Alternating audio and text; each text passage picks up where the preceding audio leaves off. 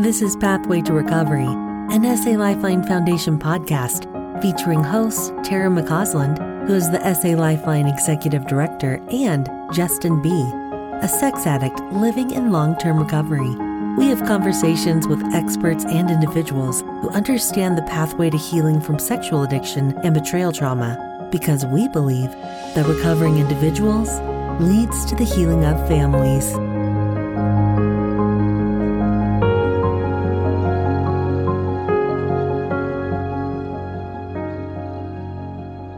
Welcome to the Pathway to Recovery podcast. I am your host, Tara McCausland, and I have here with me Justin B., my co host. Welcome, Justin. Thank you, Tara. Good to be here. And also, we're excited to have Jeni Brockbank here with us. Jeni is actually a member of the staff of SA Lifeline, but she's going to bring to the, the table today her strength, hope, and experience. And today in our Q&A, we will be discussing the question, is there an effect on the spouse of a porn user? And we felt like this was an important topic to discuss because there's plenty of conversation about the fact that if we use porn on our own, it's just impacting us. And we want to discuss whether or not that's true. So, in addressing that question, is there an effect on the spouse of a porn user? Jeni, what are your initial thoughts there?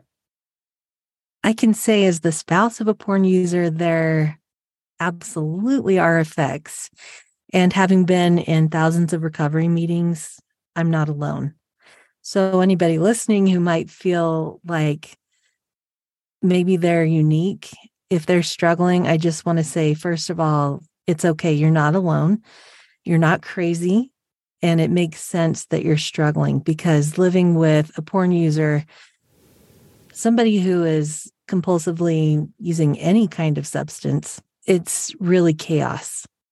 And it doesn't always make sense because it shows up in these different sideways ways, but that we don't understand. We don't always see the effects. We don't see the acting out behavior, but we certainly feel it. And it can feel unnerving, disturbing, distressing, stressful for sure. Thank you. Justin, from a recovering addict's perspective, did you think that your behavior I understand it was in secret for the first 10 years of your marriage. Did you think that your your behavior, your porn use was having an effect on your spouse and on your relationship? You know, I sure hoped not. And I didn't think it did. I thought it was just a me issue and that I was only I was the only one being damaged. I wasn't damaging anybody else. And and even into post disclosure I figured that although I knew that her reaction to my disclosure was way more severe than I thought it would be, was way more, you know, it really hit her a lot harder than I thought it would. I still thought for those next seven or eight years that I continued to struggle and not do anything in recovery, I still thought, hey, this it's just pornography. I'm not involving anyone but myself and a screen, you know, or myself and an object walking down the street, which was which is an awful way to say that, but that's how I thought. So Jeni, tell tell us more about how in those years of not knowing about the behavior, what did your relationship look and feel like? And what why did it feel off?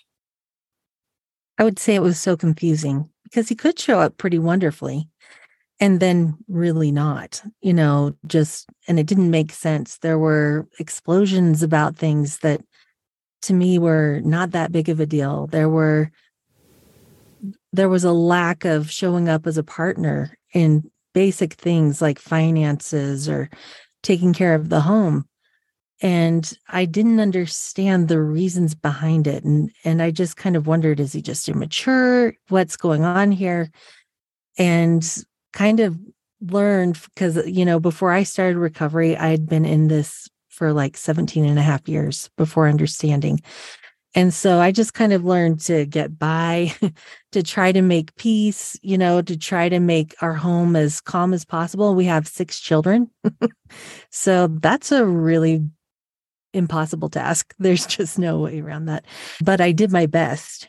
And so yeah, it was it was just unstable. And like I said, he could show up wonderfully. He really could. He would take me on dates. He would open my car door.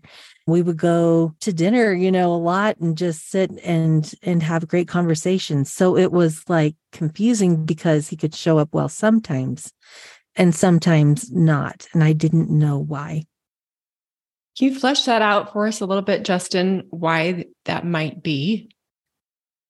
Well, I can give it my best shot. I know uh, some of my worst blind spots are right here looking right back at myself. But what what jeni mentioned really resonated with me you know in so many areas of my marriage. In fact i used this as a as a justifier. Hey i am we're going on date nights every week. I am taking care of the house. I'm i'm earning the money. I'm bringing home the money. I'm i'm doing these things. I'm i'm present for most of my kids activities but then i would disappear and emotionally I was gone. You know, emotional. There was an emotional disconnect.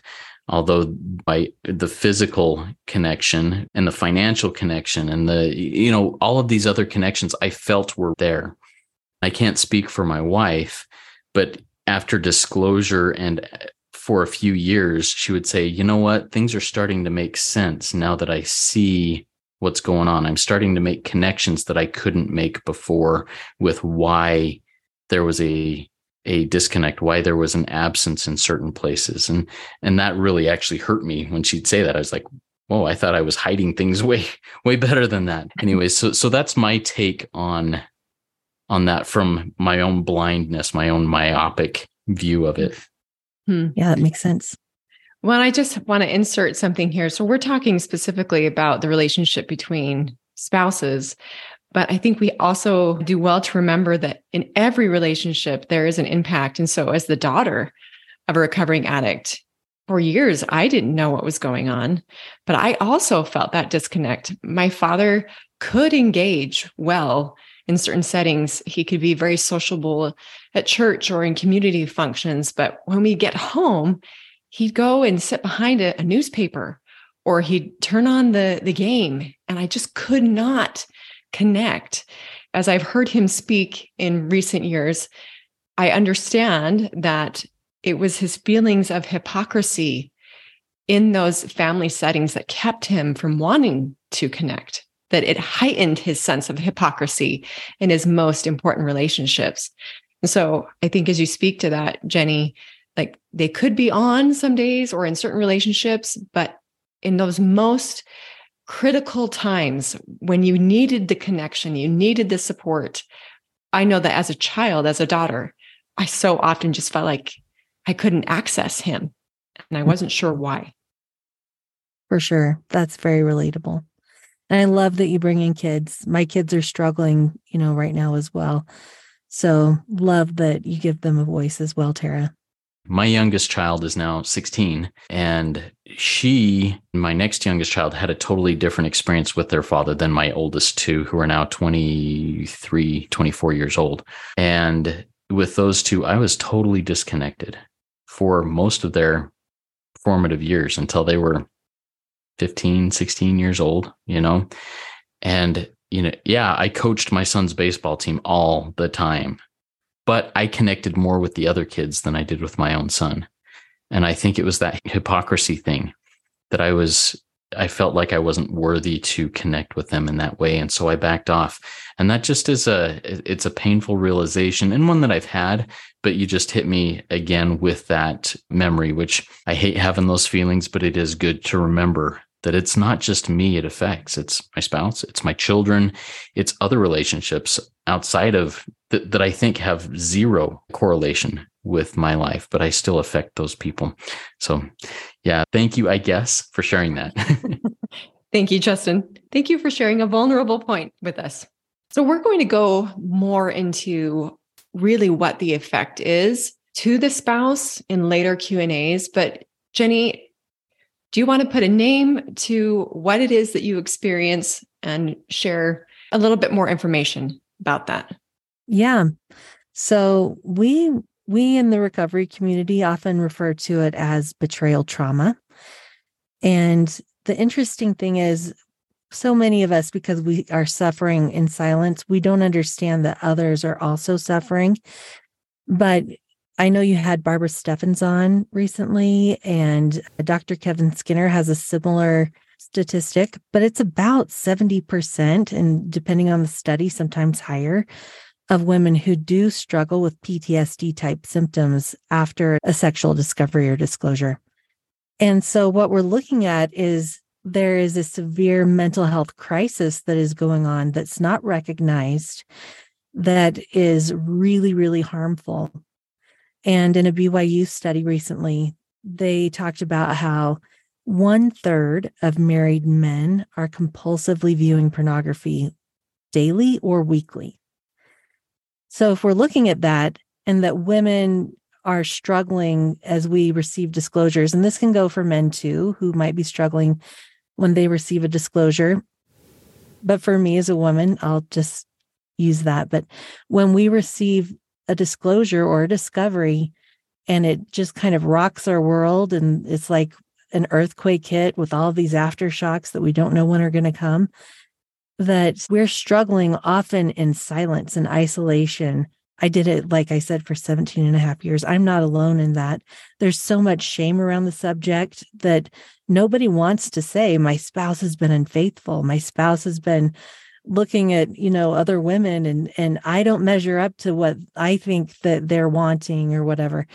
It is a really, really painful thing. And so we have women who maybe aren't sleeping who forget to eat or maybe it's like their bodies are like i'm going to eat a lot because of the trauma and the stress or they their thoughts mind did this for sure on a loop like you cannot get out of this loop that just seems to never end nightmares awful nightmares that can't be controlled and and can make sleep even difficult to want to go to sleep so there's this often feeling of not being safe no matter where we're at. And it is a distressing feeling. And because we're not necessarily understanding this is trauma, this is a real problem, this is not because I'm crazy, which is what I would think is I must be nuts or something. Because of that, it's just unsettling. I know people who have been suicidal during disclosures and discoveries. It is a very, very distressing ordeal to go through. Well, thank you so much, Jeni and Justin, for sharing some of your experience with this. So, is there an effect on the spouse of a porn user? An absolute yes. yes. so, we will continue to talk more in later Q&As and full episodes about the effect on the spouse but we, I think we'll call it good for the day. Thanks again for being here. Thank you to our listeners. We'll see you next time. Thanks for joining us. We invite you to subscribe to this podcast so that you don't miss new episodes. And while you're at it, will you please leave us a five star rating and review to help us spread the good news that healing from sexual addiction and betrayal trauma is possible? We invite individuals who are struggling to join our virtual or in person trauma sensitive 12 step meetings. Meeting times and locations can be found at sal12step.org. You can find quality education at salifeline.org, and we hope that you will follow us on Instagram and Facebook. SA Lifeline is a 501c3 nonprofit organization, and we welcome donations. SA Lifeline, come heal with us.